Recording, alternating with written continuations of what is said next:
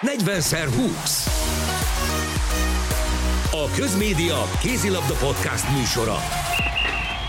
Köszöntöm a hallgatókat, ez a 40x20 Kézilabda Podcast. A mai beszélgető partnerem Cseszregi Balázs, a Kossuth Rádió munkatársa, én magam Szilágyi Péter vagyok, az M4 Sport szerkesztője, és egy nagyon izgalmas témát hoztunk mára, hiszen itt van velünk a vonalban Koyendre, aki a nyár elején még úgy tönt, hogy a Siófok vezetőedzője lesz az NB1-ben, viszont nagyot fordult vele a világ, hiszen Izlandra tart, most még nincs ott, szombaton fog odautazni, de egy izlandi férfi csapatnak, a Hördúrnak lesz a vezetőedzője.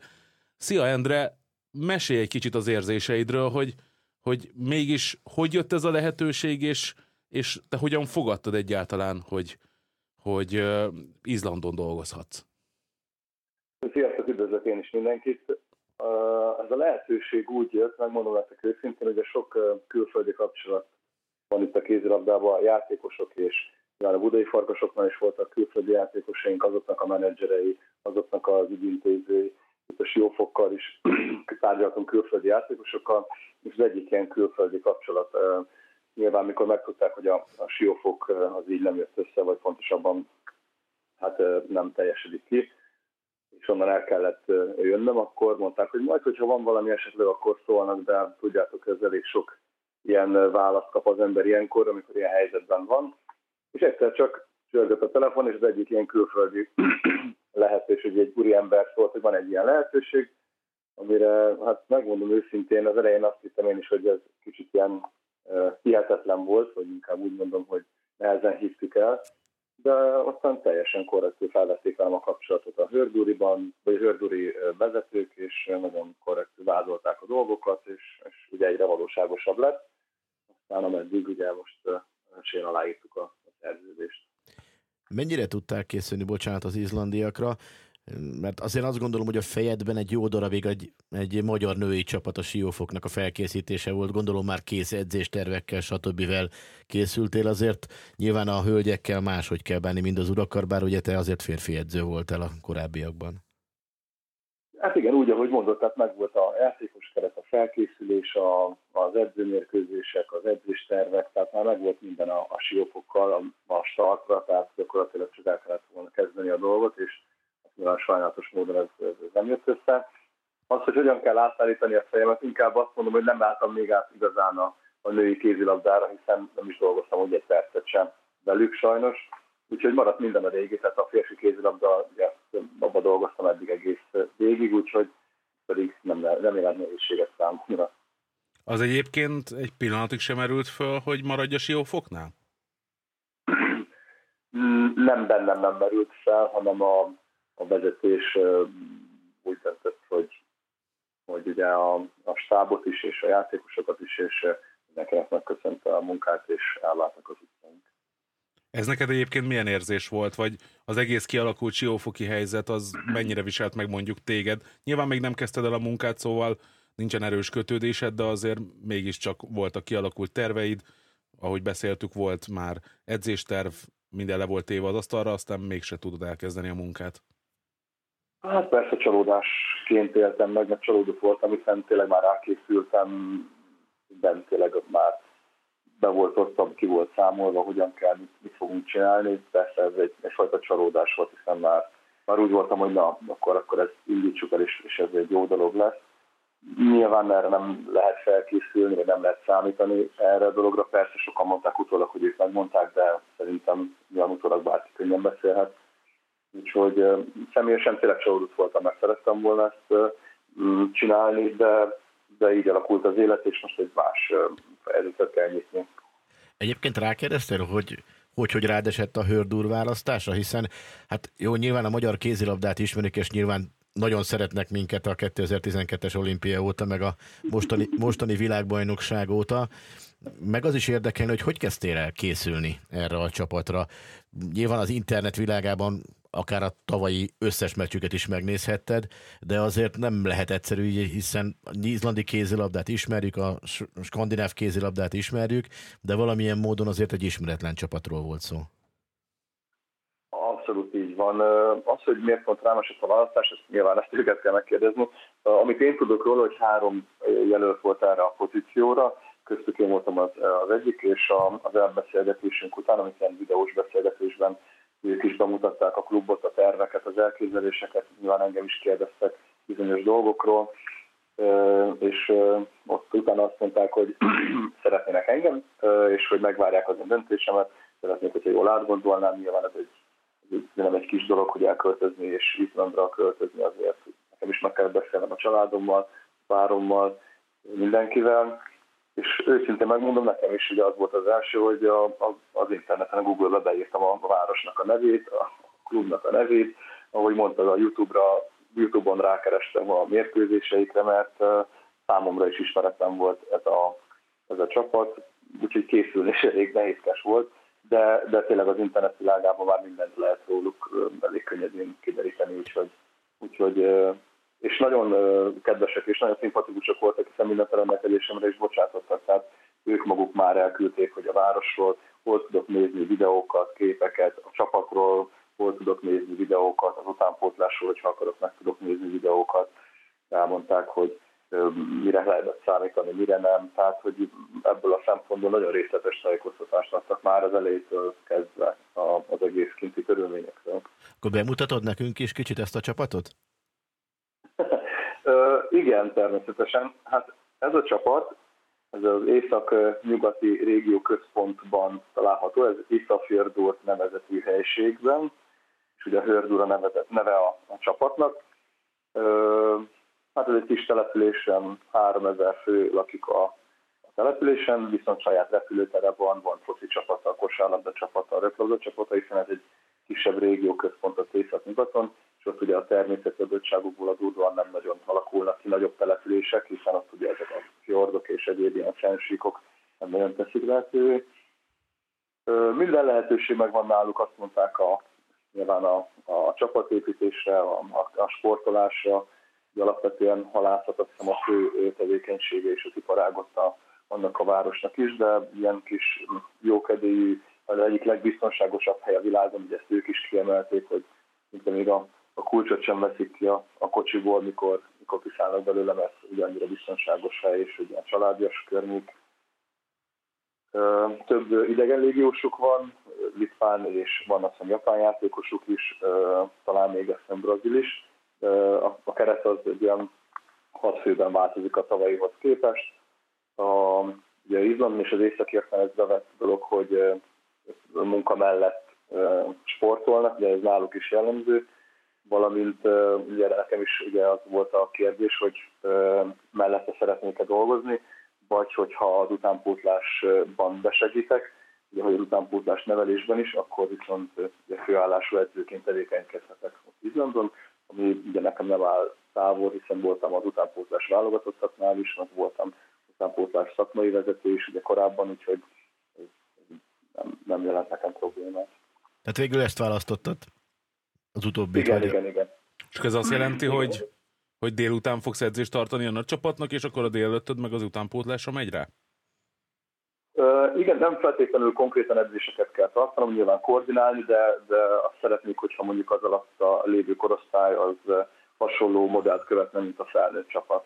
Tehát, hogy ez, ez mindig fontos számukra, nyilván a saját játékosaik, az izlandi játékosaik fejlődése és fejlesztése az náluk abszolút prioritás, ami természetesen ez egy érthető dolog. Van azt hiszem négy vagy öt utánpótlás válogatott játékosuk is, tehát korosztályos utánpótlás válogatott játékosuk a klubban, úgyhogy de nyilván nem csak rájuk nézve, hanem az összes utánpótlás játékosra nézve fontosnak tartják. Egyébként az izlandi bajnokságban ők hol helyezkednek el, akár az elmúlt idények eredményeit tekintve, vagy akár csak az erős rendet tekintve, és hogyha igaz az, hogy a nemzetközi kupa a cél, akkor ez a jellegzetesség megmarad akkor is? Tehát akkor is munka mellett fognak dolgozni, vagy kézlabdázni a játékosok? Ugye ezt nem tudom megmondani most így, mert ugye még nem is, ugye most fogok majd kimenni, de a jelenlegi erősorrendben, az jelenlegi helyzet a csapatnak, ugye ez egy fiatal csapat, ugye az elmondásuk szerint, ugye hamar bejárták a ranglistát, és a tavaly az első osztályban szerepeltek, és sajnos kiestek. Ugye az idei évben a feladat az, hogy a másodosztályból visszajusson a csapat az első osztályba, ami hát nem egy egyszerű dolog, de azt mondták, meg ugye nyilván az utána is jártam a dolgoknak, hogy a lehetőségek és a infrastruktúra játékos állomány ezért lehetővé teszi a csapatot, és ezért ez egy hosszabb távú, inkább középtávú cél, hogy a visszajutás után pedig olyan eredményt elérni, az az izlandi bajnokság első öt helyezetje indulhat nemzetközi kupában, nyilván különböző nemzetközi kupákban, és annak az első öt helyezésnek a, a megszerzése a cél. Ugye Mennyi- legalább ez egy három éves projekt. Mennyire, hát szólhattál bele, gondolom, mivel ez a hirtelen jött lehetőség, olyan nagyon a keret kialakításában már nem szólhattál bele, de megkérdeztek, hogy esetleg van-e valaki, akit akarnál vinni magaddal, akár magyar játékos, vagy bárki a korábbi játékosait közül, vagy lesz-e esetleg arra lehetőséget, hogy azt mondd, hogy hát még egy-két játékos szeretnék? Igen, az, az nyilván az idő ugye szűke miatt ők is elkezdték a keres kialakítását. Ö, A, beszéltek velem is ezzel kapcsolatban, illetve folyamatosan tartjuk a kapcsolatot, olyan azt mondták, egy két-három lehetőség még van változtatni a kereten, hogyha szeretnék, és úgy azt gondolom, hogy van olyan hiányposzt, amire én szeretnék másik játékos, vagy még játékost ö, szerződtetni, akkor ebből partnerek, és természetesen akár magyar játékost is szívesen látnának de ugye Magyarországon már mindenki elkezdte a felkészülést, mindegy, hogy első vagy másodosztályról beszélünk, mindenkinek szerződése van, mindenki már szerintem két vagy három hete edzésbe állt, úgyhogy ez elég nehéz feladat lenne mondjuk Magyarországról játékosokat vagy játékost találni, aki ki is jönne ebbe a bajnokságba. Bocsánat, hogy itt Peti levegőt vett, de hadd, emiatt hadd vágjak még közbe egy picit, amit, amit mondtál. Debre Viktorral, a Dunaszerda edzőjével beszéltem, és ugye ők megnyerték a szlovák bajnokságot, végül nem indulhatnak a nemzetközi kupában különböző dolgok miatt, de akkor még arról volt szó, hogy indulnak nemzetközi kupában, és kérdeztem, hogy na, akkor viszel-e magyar játékost oda? És azt mondta, hogy hát nagyon nehéz Magyarországról játékost vinni, mert még az NB1-ben is jobban keresnek, mint a Dunaszerda helynél. Szóval, és hogy kicsit belekényelmesedtek ebbe a jó pozícióba a játékosok. Te mit gondolsz Ez- erről? Azt gondolom, hogy biztos, hogy van igazság alapja ennek, és nyilván a magyarországi viszonyokat azért jól ismerjük, nyilván én is mondom, hogy itt dolgoztam, azért ismerjük, és tényleg a, ezek a lehetőségek Magyarországon jóval az átlag felettiek szerintem is, viszont Izlandon amit én most látok, és amit én most tapasztalok, inkább úgy mondom, hogy a saját bőrömön, ez egy teljesen más felfogású dolog, és és remélem azért is fogadta nagyon szívesen azt a, azt a kihívást, ezt az ajánlatot, mert szeretném ezt, ezt megtapasztalni, hogy ők hogyan, hogyan állnak ezekkel a dolgokat, hogyan tudják ezeket kontrollálni, hogyan, hogyan tartják fent a motivációt, nem feltétlenül annyi pénzét, hogyan tudják például a munka mellett ezt egyeztetni, mert ugye a magyar játékosok és a Magyarországon nagyon sokan ugye erre hegyezik ki, hogy a munka mellett nem lenne elég energiájuk, nem lenne elég idejük arra, hogy maximálisan oda koncentrálnak és az sportra oda tudjanak figyelni. Itt azért láttuk már, hogy a Fradi ellenfeleként voltak izlandi csapat az előző évben, az emlékszek a nemzetközi kupában ott is voltak, akik munka mellett kézilabdáztak, ugye a labdarúgásban is jellemző náluk, hogy munka mellett játszanak, és, és így is tudnak sikereket elérni. Szerintem, szerintem ez egy érdekes tapasztalás, és őszintén kíváncsi vagyok én is rá, hogy ők ezt hogyan építik fel. Viszont tényleg az biztos, hogy az a nyugodtság, ami őket jellemzi, az, az már most, most így sugárzik belőlük, és az a, az a magabiztosság, amit, amit valószínűleg az a háttér ad nekik, hogy, hogy egyrészt tudnak ezzel foglalkozni, megvan a biztos stabil hátterük, és mellette ugye a sport az jelent nekik egy, egy olyan plusz, amiben bele tudják tenni az energiájukat. És ha már így szóba került, meg amit láttál felvételeket egyébként, egy mondjuk az NB1 alsóbb régiójához, vagy az másodosztályban játszó játékosnak fejlődési lehetőség lenne Izlandon? Tehát ha oda kimegy, kivinnél egy játékost, ott tudna fejlődni? Mindenképpen. Szerintem mindenképpen. Néztem a mérkőzéseket, nyilván az első osztályú mérkőzéseket, az a tavalyiakat.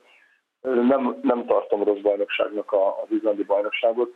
Biztos, hogy nincsenek olyan kiemelkedő csapatok, mint nálunk a Veszprém vagy a Szeged, esetleg a Tatabánya, de, de ha, ha jól tudom, a, azért a Valúr egy, az első mérkőzésen azt hiszem legyőzte a Ferencváros, és nagyon sok gólt is szereznek. Tehát ez a, ez a tempó kézlabda, amit ők játszanak, és mm, ez a stílus, ez bizony kellemetlen lehet sok csapatnak. Mondom, a Veszprémmel, Szegeddel nem igazán tudnám összehasonlítani őket, talán még a Tatabányával sem, de azért alassan azért elég komoly fejtörést okoznának szerintem.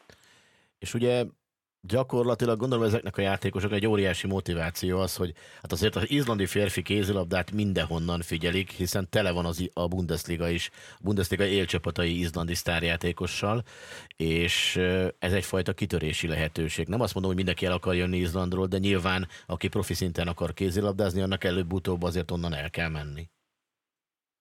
Ö, így van, ezt ezt már évek óta tapasztaljuk, hogy az izlandi játékosok, természetesen Izlandon nevelkednek, azok, azok szerte a, a, a világon, inkább ugye Németország, a Dánia, ezekben a bajnokságokban azért komoly szerepet töltenek be.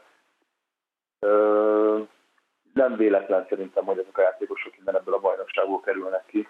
És most amennyit én látok belőlük, nyilván a, a játékosok, akik profik lesznek, és ugye elszerződnek külföldre, azok már annyira jók, hogy bele tudják fektetni, hogy nyilván nem kell dolgozniuk, hanem csak a kézlabdával foglalkozni, de azok sem, hogy mondjam, szenvednek hátrányt, a munka mellett kézilabdáznak ugyanebben a bajnokságban. Ha van kitörési lehetőség, akkor ezzel élnek, de alapvetően mindenki a saját dolgában maximálisan oda koncentrál erre. Ez gyakorlatilag akkor mondhatjuk, hogy most a következő időszakban utána jársz az izlandi titoknak, és hogyha úgy van, akkor a tapasztalataidat visszahozod, vagy mennyi időre tervezel te most Izlandon? Most ugye opciós joggal, de ugye több évre írtam alá, tehát több évre szerződtem le. Igen, szeretném megtudni, megmondom őszintén, engem is nagyon érdekel, hogy mi lehet itt, azért látjuk a, a Bundesligában is, de a bajnokok ligájában, bajnokok ligájás győztes játékosokat, hogy hogyan nevelkednek, és tényleg mi lehet itt, ami, ami másképp működik, és természetesen szívesen hazavinném ezt a tudást, de ezt így nehéz megmondani, mit hoz a jövő. Persze én is azt mondom, hogy ez nagy lehetőség számomra is, mert edzőként is ugye tudjuk, hogy az Izlandról, vagy az izlandi edzőket azért szívesen alkalmazzák a Bundesligába, vagy akár Dániába, vagy akár Franciaországba is talán, de, de ezt még nem tudom előre megmondani. Mindenkinek az a vágya, hogy a bajnokok ligájában legyen edző, vagy válogatottak élén, persze természetesen nekem is, de hát ez még meg kell járni az utat szerintem. Hogy állsz a hideggel, a sötéttel és a halkajákkal? hát igen, ez, ez egy sarkalatos pont. Ugye azt mondta a, az úriember, akivel beszéltem, hogy most hát nyáruk is nyár van, úgyhogy jó idő van, és mondtam, hogy összehasonlításképpen akkor éppen 38,5 fok volt itt Magyarországon, amikor beszélgettünk, ő meg mondta, hogy hát náluk 12 és fél, úgyhogy... Más a nyárfogalom. Igen. Viszont nincs akkor a hűmösséget ingadozás, tehát náluk nyáron 15-17 fok, és télen meg mínusz 12 van, azért Magyarországon a plusz 40 és a mínusz 20 között az gyakran bele lesz szaladni egy korai ingadozásba, nem csak nyár és tél között. Valamint inkább arra figyelmeztetem, hogy azt lehet nehéz megszokni, hogy most nyáron olyan 11 óra 50 perckor, tehát éjfél előtt 10 perccel megy le a nap, és már hajnali háromkor feljön, tehát gyakorlatilag alig van sötét, és ez télen megfordul, tehát ott pedig alig van világos. Ott dél előtt egy 10 perccel kell fel a nap, és már fél három-három között már le is megy. Hm, hát nagyon izgalmas. Kíváncsian várjuk majd mi is, hogy, hogy hogy tudsz beszámolni az izlandi titokról, majd biztos, hogy fogunk még keresni mert ez rendkívül érdekes, ami most veled zajlik, és amilyen gyorsan végbe ment. Nagyon sok sikert kívánunk az izlandi szerepvállalásodhoz, és mindenképpen kapcsolatban leszünk még, hiszen szerintem a hallgatók is kíváncsiak rá, hogy mi történik veled Izlandon. Sok sikert kívánunk. Sok sikert, köszönjük szépen. Szia. Köszönjük szépen. Hát egy gyors reakció rá, hogy amíg még itt vagyunk itt ketten, számomra ez egy nagyon érdekes beszélgetés volt olyan szempontból is, hogy, hogy egyébként edzőként belevágni egy ilyen um, kockázatos lépésbe, izlandi másodosztály, ismeretlen terep, uh, az egy nagyon nagy bátorságra val, és nem csak nem csak az edző kollégáknak mutathat példát, hogy meg lehet ezt próbálni, mert nem csak a Veszprémen át, meg a Szegeden átvezet az út a BA-be, hanem vezethet kerülő úton is, vagy a Bundesligába, vagy nevesebb bajnokságokba, hanem a játékosoknak is, hogy igenis, el lehet menni, meg lehet nézni egy kultúrát, és haza lehet hozni abból valamit.